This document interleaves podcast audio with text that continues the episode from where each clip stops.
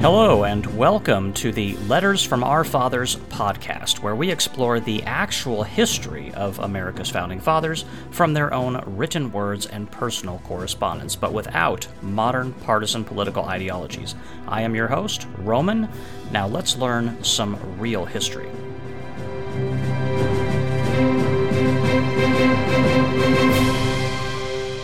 Welcome back to the podcast where TLDR does not apply and the study of history is a way of life. Absolutely every single day of the week, and where the founding fathers are the celebrities that we appreciate. They have they're they're the only celebrity value that we need. Some people look towards, you know, music stars, rock stars. To me, you know, people like John Adams and Dr. Franklin, they are the rock stars that I look to for uh, inspiration. And perhaps that makes me a very unusual American, but that's fine. I am in good company with both the founding fathers and the members of the study group here on the podcast. So thank you for joining me. In this episode, we're going to talk a little bit more about Dr. Warren.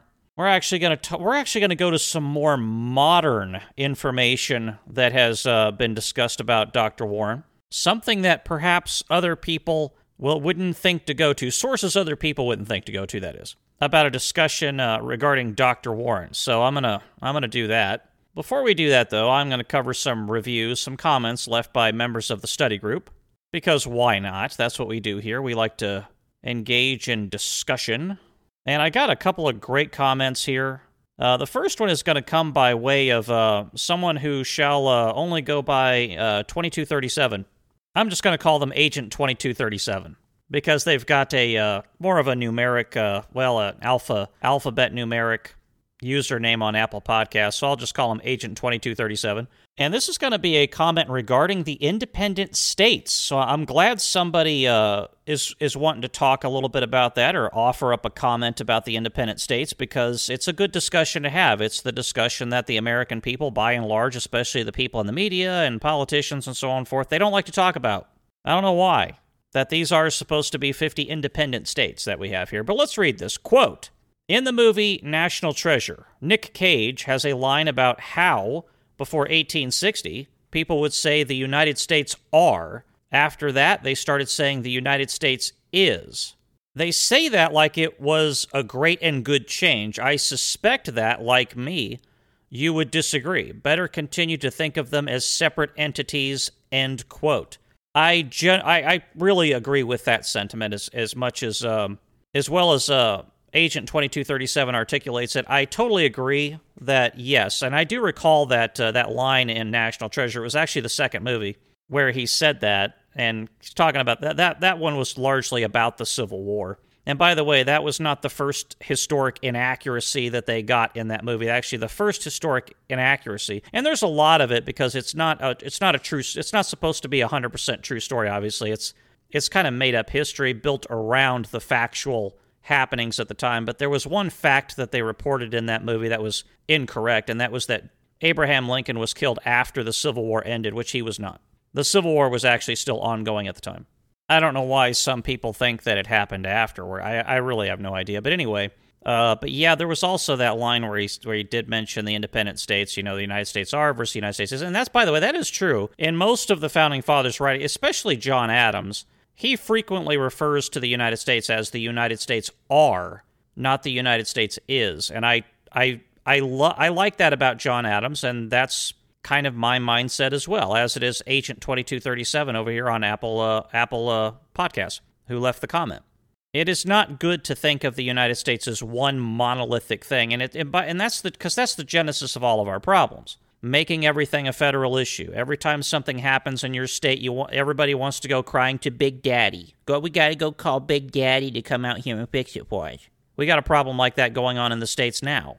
Everybody's complaining about Big Daddy not fixing the problem. Big Daddy's making the problem worse. Big Daddy's not doing this. Big Daddy's not helping here. Big Daddy's not doing following these rules. Well, you know what? Why don't you just take care of it yourself? There's a thought.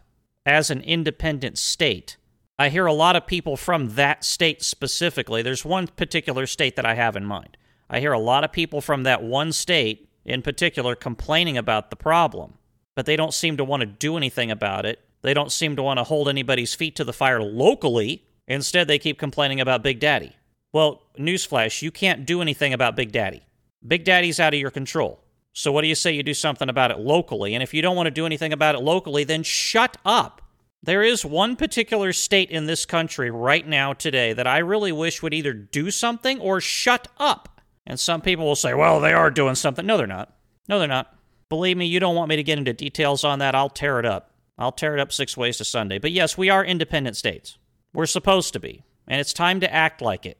And no, the independent states and the union are not mutually exclusive. I've talked about this before most of the work is relegated to the states. The, the general government isn't supposed to be doing like 80% of what it's doing. It's just not. So there you go. So thank you to Agent 2237 for bringing that up again. And yes, in popular culture, in movies like National Treasure, that really ridiculous sentiment that, you know, this country is supposed to be one big monolithic thing kind of takes over, but it's not supposed to. It's not the way it's supposed to be. And I like the National Treasure movies, by the way. There aren't a lot of movies made like that that are just fun movies to watch about the founding fathers. Especially the I like especially the first movie, National Treasure. Obviously, it's a fictitious story, basically about a treasure and this, that, and the other thing, but it's built around this concept of the Declaration of Independence and the founding. And I really appreciate that. It was a, it was a good movie. At least it was entertaining, and it talked positively about the Declaration of Independence and the founding of the country and so on and so forth. Not a lot of movies do that. Okay, I'll take what I can get. But uh, and I'm sure uh, I'm sure Agent 2237 here likes the National Treasure movies too, but was smart enough to notice and smart enough to point out that yes, there are these little oddities about it that uh, those of us here on the study group do disagree with. So thank you for that. And I'll read another comment here. This one is left by uh, Jared, longtime contributor to the uh, study group, and uh, this is going to be another lengthy comment, which I'll probably actually read in its entirety because it's got it's got some interesting stuff in it, and it's got an interesting conversation that he had in it, and some uh, some details about that. You know, I don't mind reading some of the lengthy comments now because Jared and a couple of other folks are carrying a lot of weight for the study group. The rest of you folks on the study group got to pick up your game. You know, you got to leave some comments here and there like these other folks are doing so that we can um, have some good discussions about this stuff. There is one part of this uh, this this comment that I will have to redact because I it kind of it verges on partisan, political kind of sort of maybe. It's not Jared's fault. He didn't mention him by name. But I'll redact the title anyway just because. Starting off here, and I quote Hey Roman, over the weekend I got into a debate, disagreement, with a few of my followers on X. If you're not on there, then you wouldn't have seen that Redacted had posted you can't be pro insurrection and pro America. Libertarians and right leaning political pundits objected and posted many things about how our founding fathers and the colonists that fought for America were, in fact, insurrectionists. That's when I popped my fingers and went to work. I rebutted. I disagree with a lot of the comments here. The colonists were not insurrectionists. The British were the insurrectionists. The British attempted to overthrow the free and independent states and their constitutions. The colonists only told the British to F off, end quote. And actually, I'll read this next section here because I'll, cover this block here in a in my rebuttal. Continuing on, quote. Now, there might be some inaccuracies with my second to last sentence, and I'm sure you can rephrase it into a more accurate sentence, but overall, I felt the post would be Roman approved, end quote. It generally is something that I would, I would agree with to answer your question, yes. Now, your second to last sentence, I take that to be this sentence here. Quote, the British attempted to overthrow the free and independent states and their constitutions, end quote. That being the sentence I believe that you're referring to as your second to last, because it is the second to last. That is 100% true. That is exactly what they did. With just one exception, and that is that the uh, it wasn't the states at the time, it was the colonies, but it's same sentiment. So, I mean, that's kind of like just a minor detail, but the sentiment is exactly accurate. They did attempt to overthrow the legitimate government, government of Massachusetts. As a matter of fact, they, they outright did and installed a military dictator. His name was Thomas Gage. And then that not being enough, they sent more generals to augment the, uh, the terrorist Thomas Gage, Generals Howe, Clinton, and Burgoyne, amongst others, you know, eventually, and all the rest of it. But you get, you get the idea. And it was the British that set out with guns in their hands on April the 19th of 1775 to destroy property, confiscate property, arrest people illegally, and event- or, or and to kill anybody who got in their way. And they did.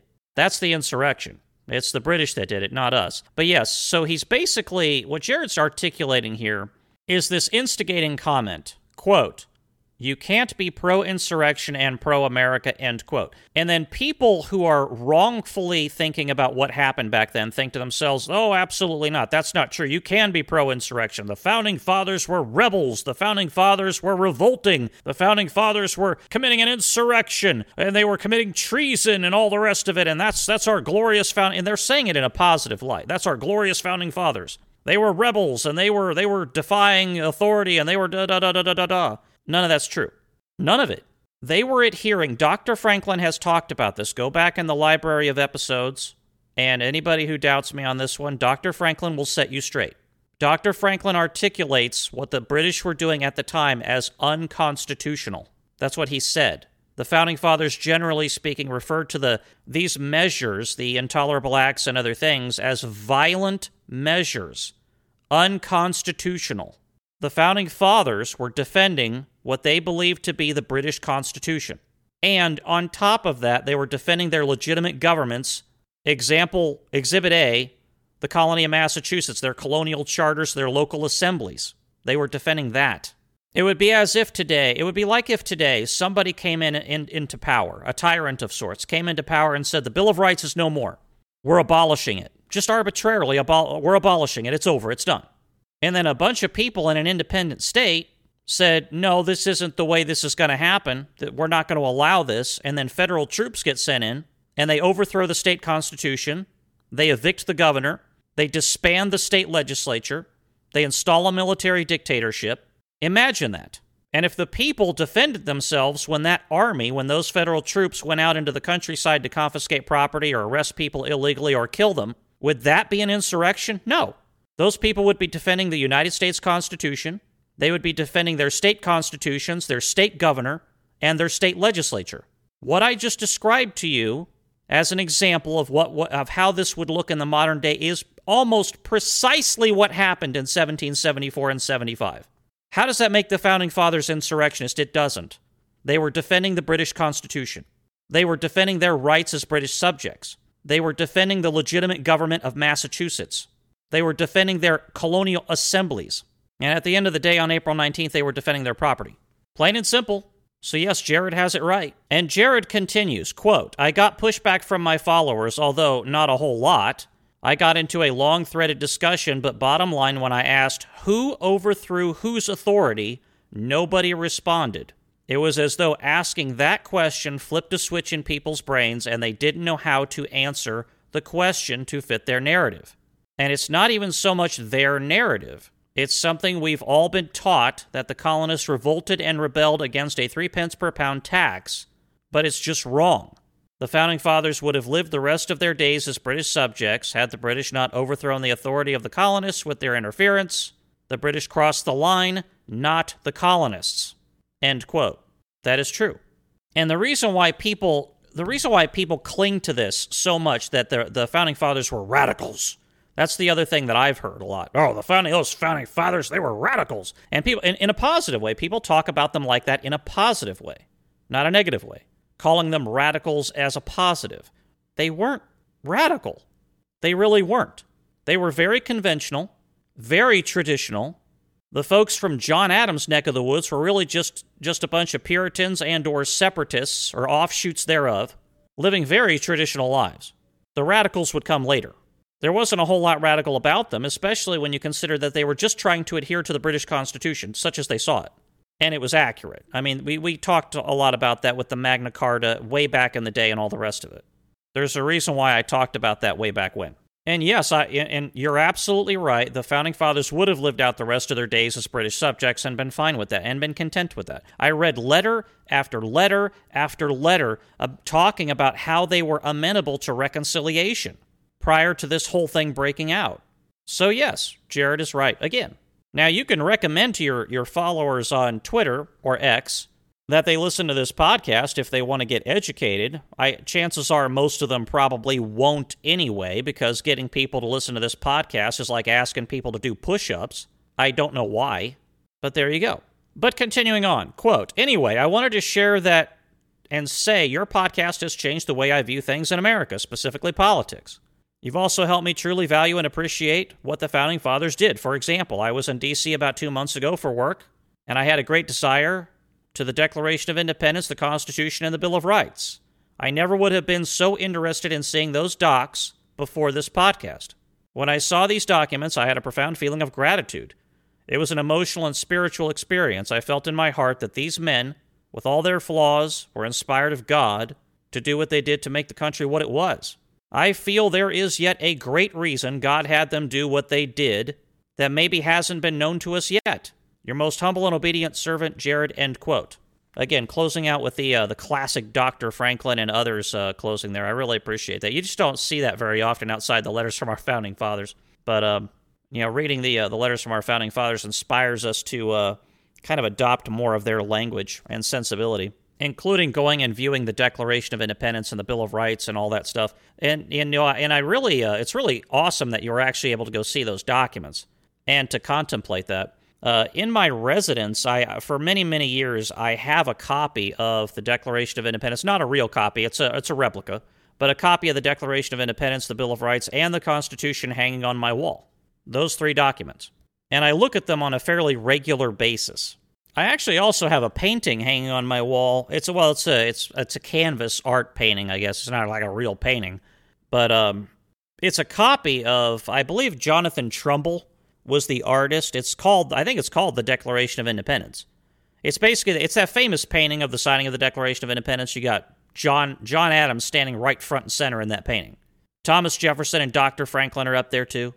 Uh, that painting hangs right over my television. So anytime I'm watching TV for any length of time, naturally my eyes kind of migrate upward and I start looking at that painting.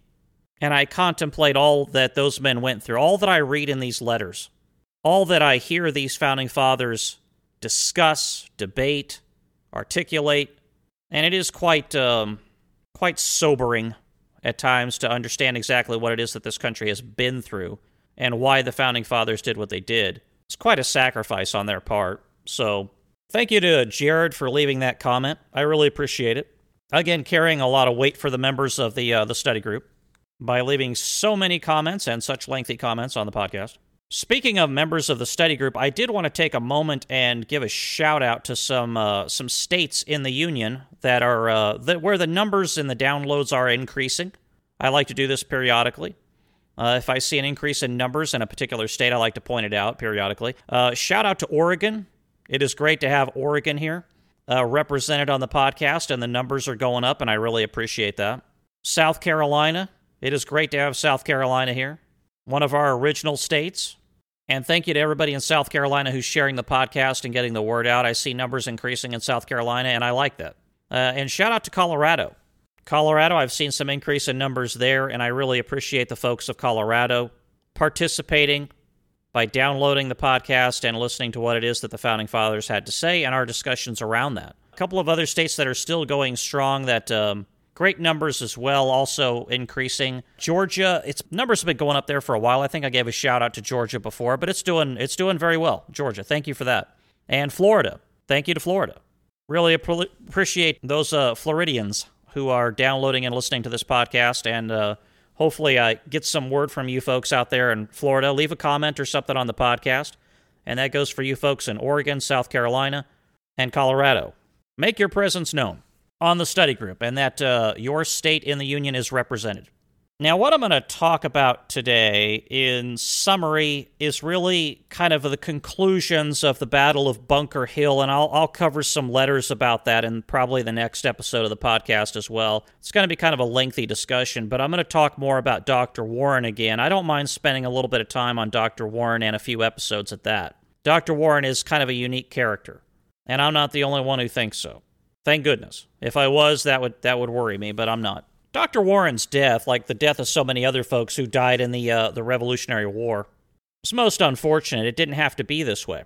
The folks in Great Britain didn't have to push this thing to the extreme and start sending out the regular army to harass and kill the people out there in the countryside of Massachusetts. But that's exactly what they did. People like Dr. Warren stood up and said, No, you're not going to do that. Not the last time the British would do this. I mean, you know, fast forward the War of 1812. It took a while before the British finally, you know, figured out that um, the way they were conducting themselves in regards to America and uh, what was, you know, at the well in 1775 and from the perspective of the uh, the revolution, or excuse me, the War of 1812, the formerly British colonies, the way the Brit- the British were conducting themselves was uh, insanity. They were only hurting themselves by doing it, and it's a shame that people like Dr. Warren had to suffer the consequences of that. It really is, and you know, like I said, there, you know, there, it's generally understood that Dr. Warren died sacrificing himself not just for what would become the United States of America, but just his fellow citizens and his friends, or I guess at the time, fellow British subjects. I shouldn't say citizens because they weren't at the time. But his fellow British subjects and his friends out there on uh, Bunker Hill and the area of Charlestown and Breeds Hill, primarily. Now, many years after, you know, there have been books written about uh, the Battle of Bunker Hill. There's been a lot of commentary about Bunker Hill and, you know, how this all transpired. There's actually been some scientific inquiry into exactly what it is that happened on that hill, specifically about Dr. Warren and how Dr. Warren died. And did he die the hero that history has recorded him being? Or was it a different story? Is this just American mythology idolizing Dr. Warren, putting him up on a pedestal, saying that he was a great hero, because that's what America needed. America needed the hero. America needed that sacrifice as a symbol. Well, modern science has a has an answer for us, ladies and gentlemen. I went out and I got a document from the uh, the Journal of Neurosurgery, and this is also cataloged at the National Institutes of Health under the National Library of Medicine.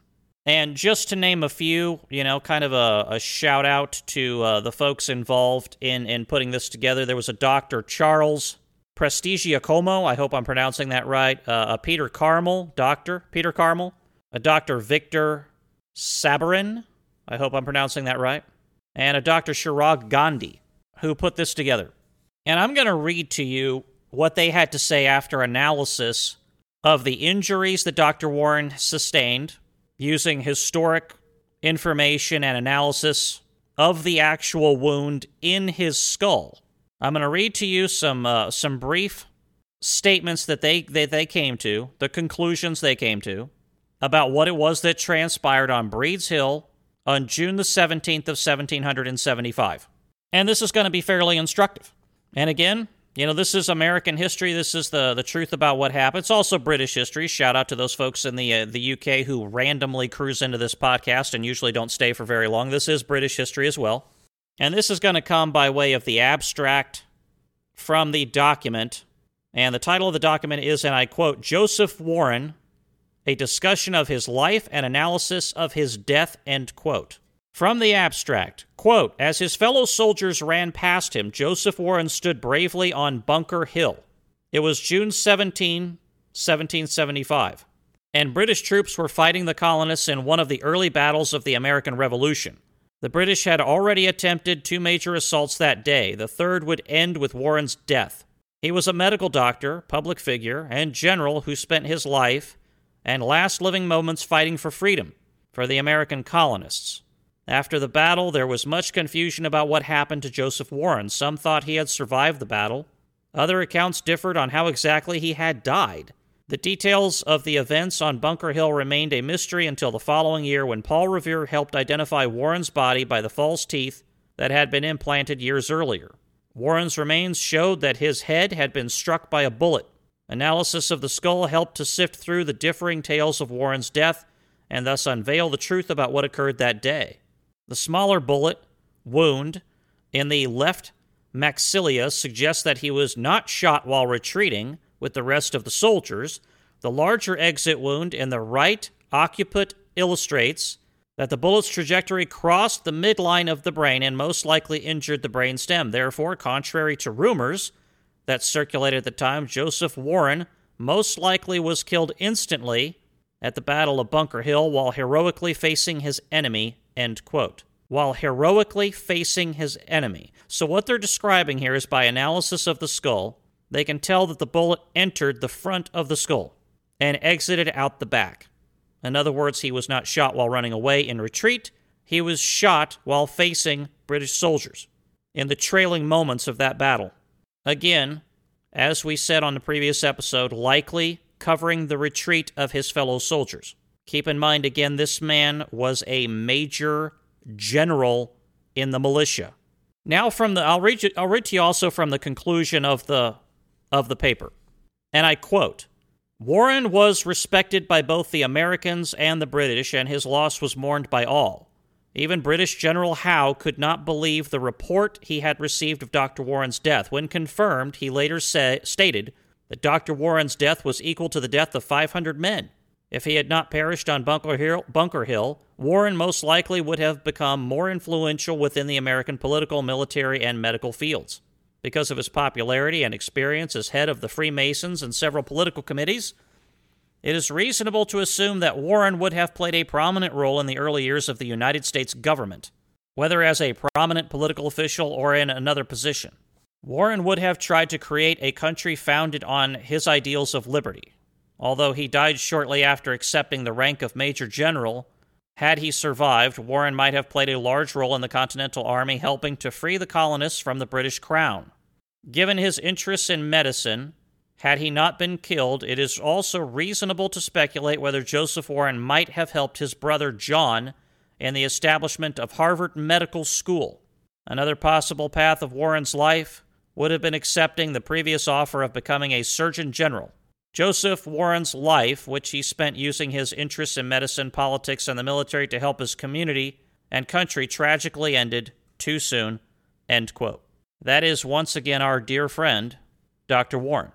That document was uh, written in 2015, and I will try to put a link to it in the show notes, the episode of this podcast.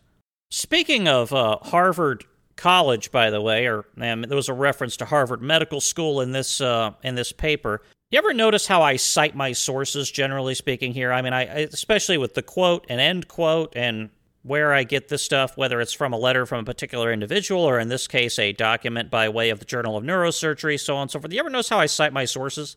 Some rando dude on a podcast citing his sources like I do. You think maybe Harvard University could learn a thing or two from somebody like me? Just a thought.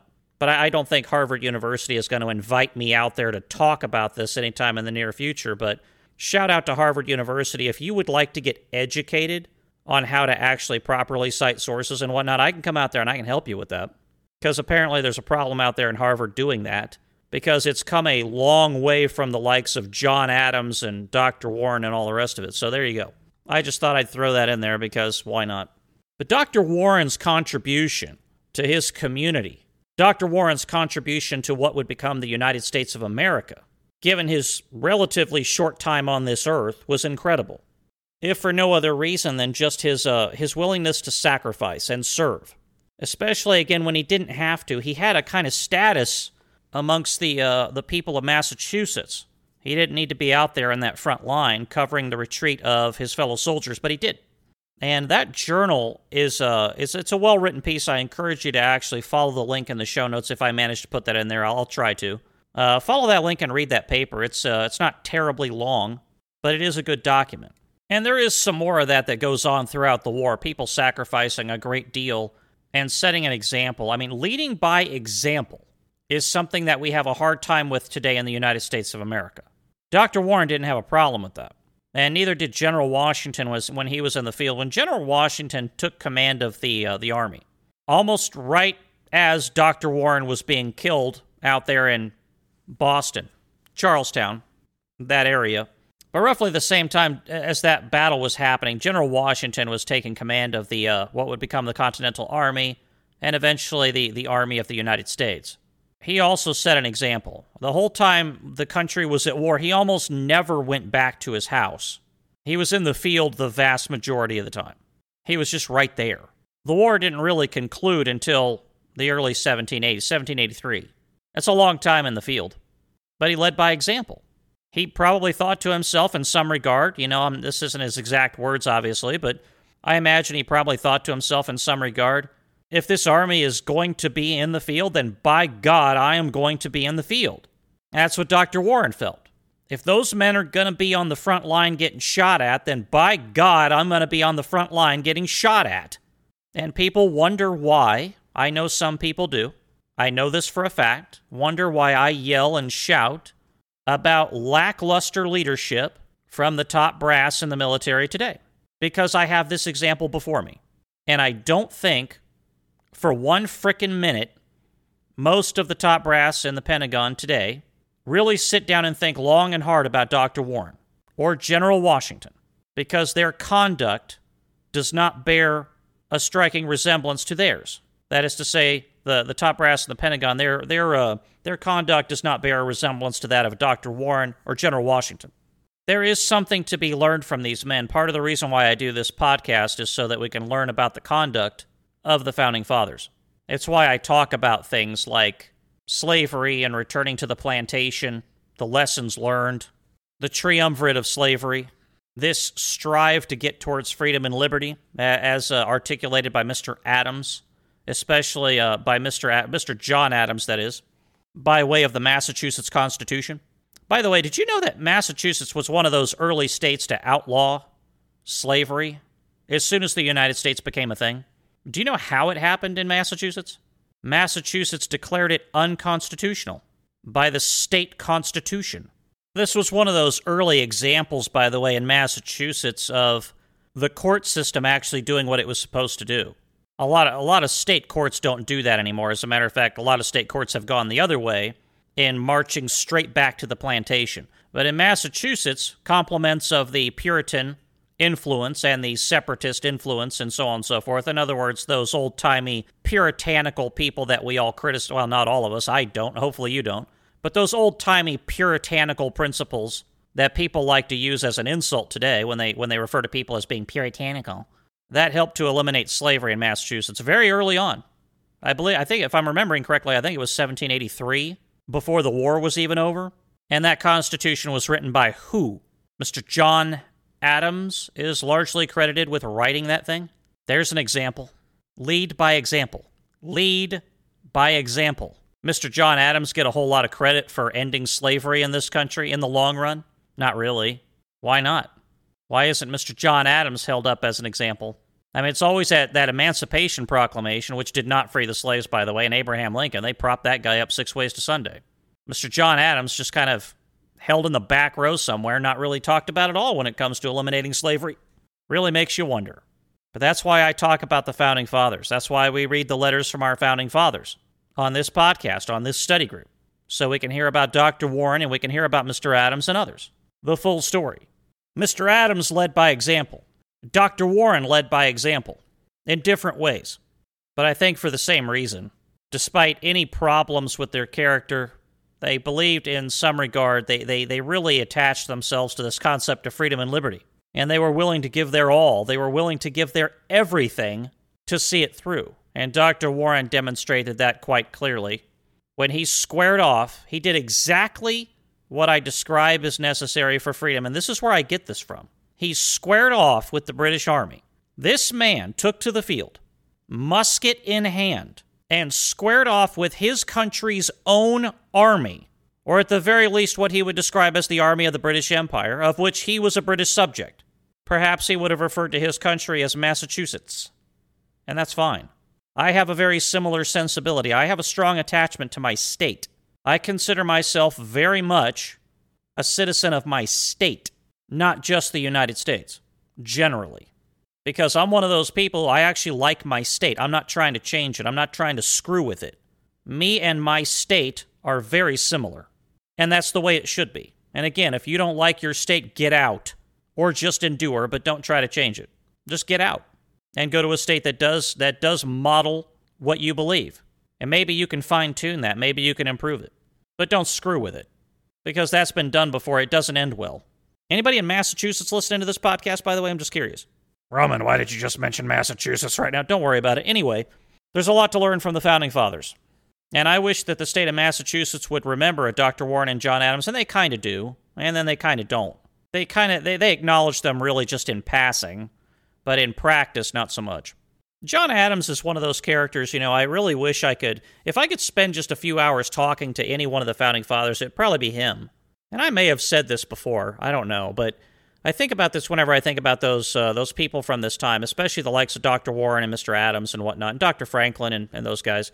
But I, I think about, you know, if I could spend a couple hours just talking to any one of them, who would it be? It'd probably be Mr. Adams. Probably just ask him a couple of questions, just just a, just probably two or three, maybe at most, in that two hours that I had with him, and I just listen. Then I just shut up and listen. And then when it was all over, I would probably just apologize.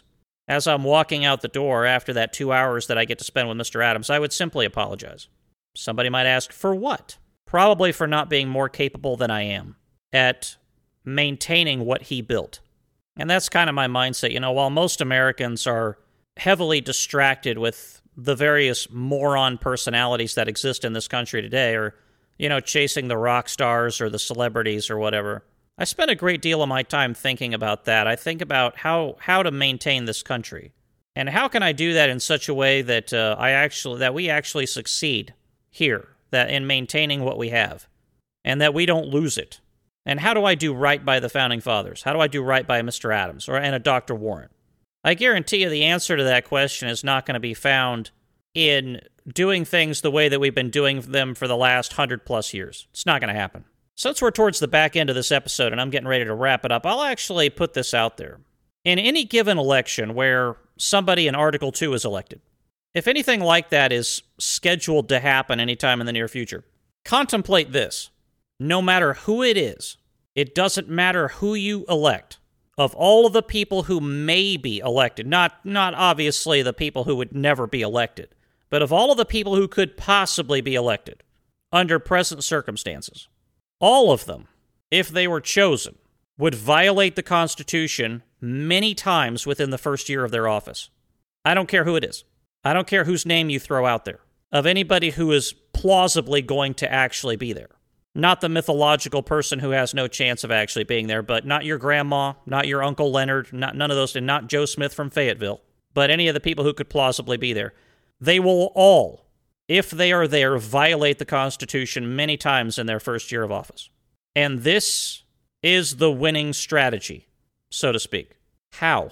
Now, you might say that you're wrong. Oh, Roman, how dare you? There's no way they're going to violate the Constitution several times in their first year. Really?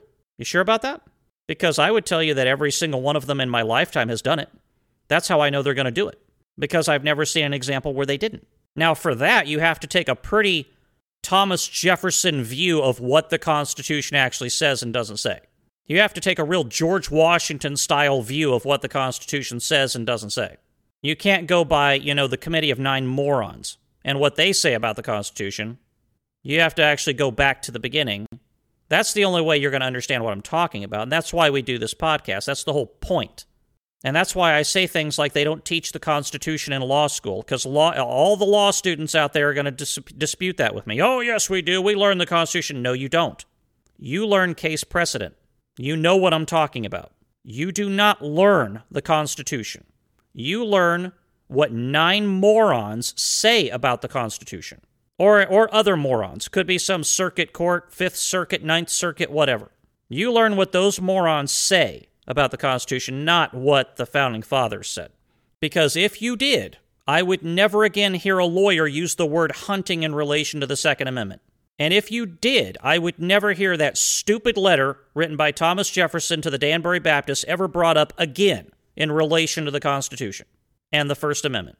And I would never hear all this stupid crap of, well, Supreme Court so and so, Supreme Court Justice so and so issued in his majority of opinion that he said this, that, and the other thing about this, that, and the other thing in the Constitution. I would never hear that crap again. Instead, I would hear, well, John Adams, in his original discourse on this particular issue, in this paper, written in the year of our Lord, 1787, says that this, that, and the other thing, so on and so forth. And we also know that James Madison wrote a paper in a document written in the year of our Lord, 1811, and so on and so forth. So uh, you, you, that's the way you talk about it. I don't ever hear that. And instead, I go back to the beginning. Before one dementia patient after the next, yes, I'm serious, took hold of the Supreme Court and served long beyond their years to the point where they were basically clinically deceased but still occupying the office of Supreme Court Justice, issuing opinions. I go back to the beginning to a coherent John Adams to a coherent James Madison, to a coherent Samuel Adams, to a coherent Dr. Franklin. And I listened to what they had to say. And believe me when I tell you this, I'm in better company than anybody who's talking about Supreme Court case precedent. You can hang out with those morons if you want to. I stand with Mr. Adams and the others. And were they wrong sometimes? Yes. But at least they had some barometer for this that wasn't built on top of a pile of corruption or political ideology. They actually brought the country together. They actually brought the Union together. They actually built a framework that would last, that would stand the test of time. The oldest constitutions in this country are not the general constitution some of the time. They're actually the constitutions of the several states that were there in the beginning. I look to that for my frame of government, what that should be. The Declaration of Independence, the Constitution, up to and including the Bill of Rights.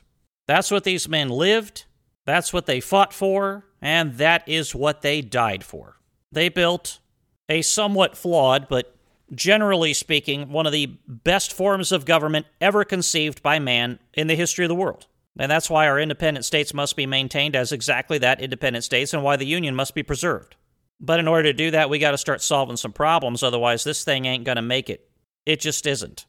And violating the Constitution, the law of the land, six ways to Sunday as soon as people take office is not helping. And in the beginning, we did this together.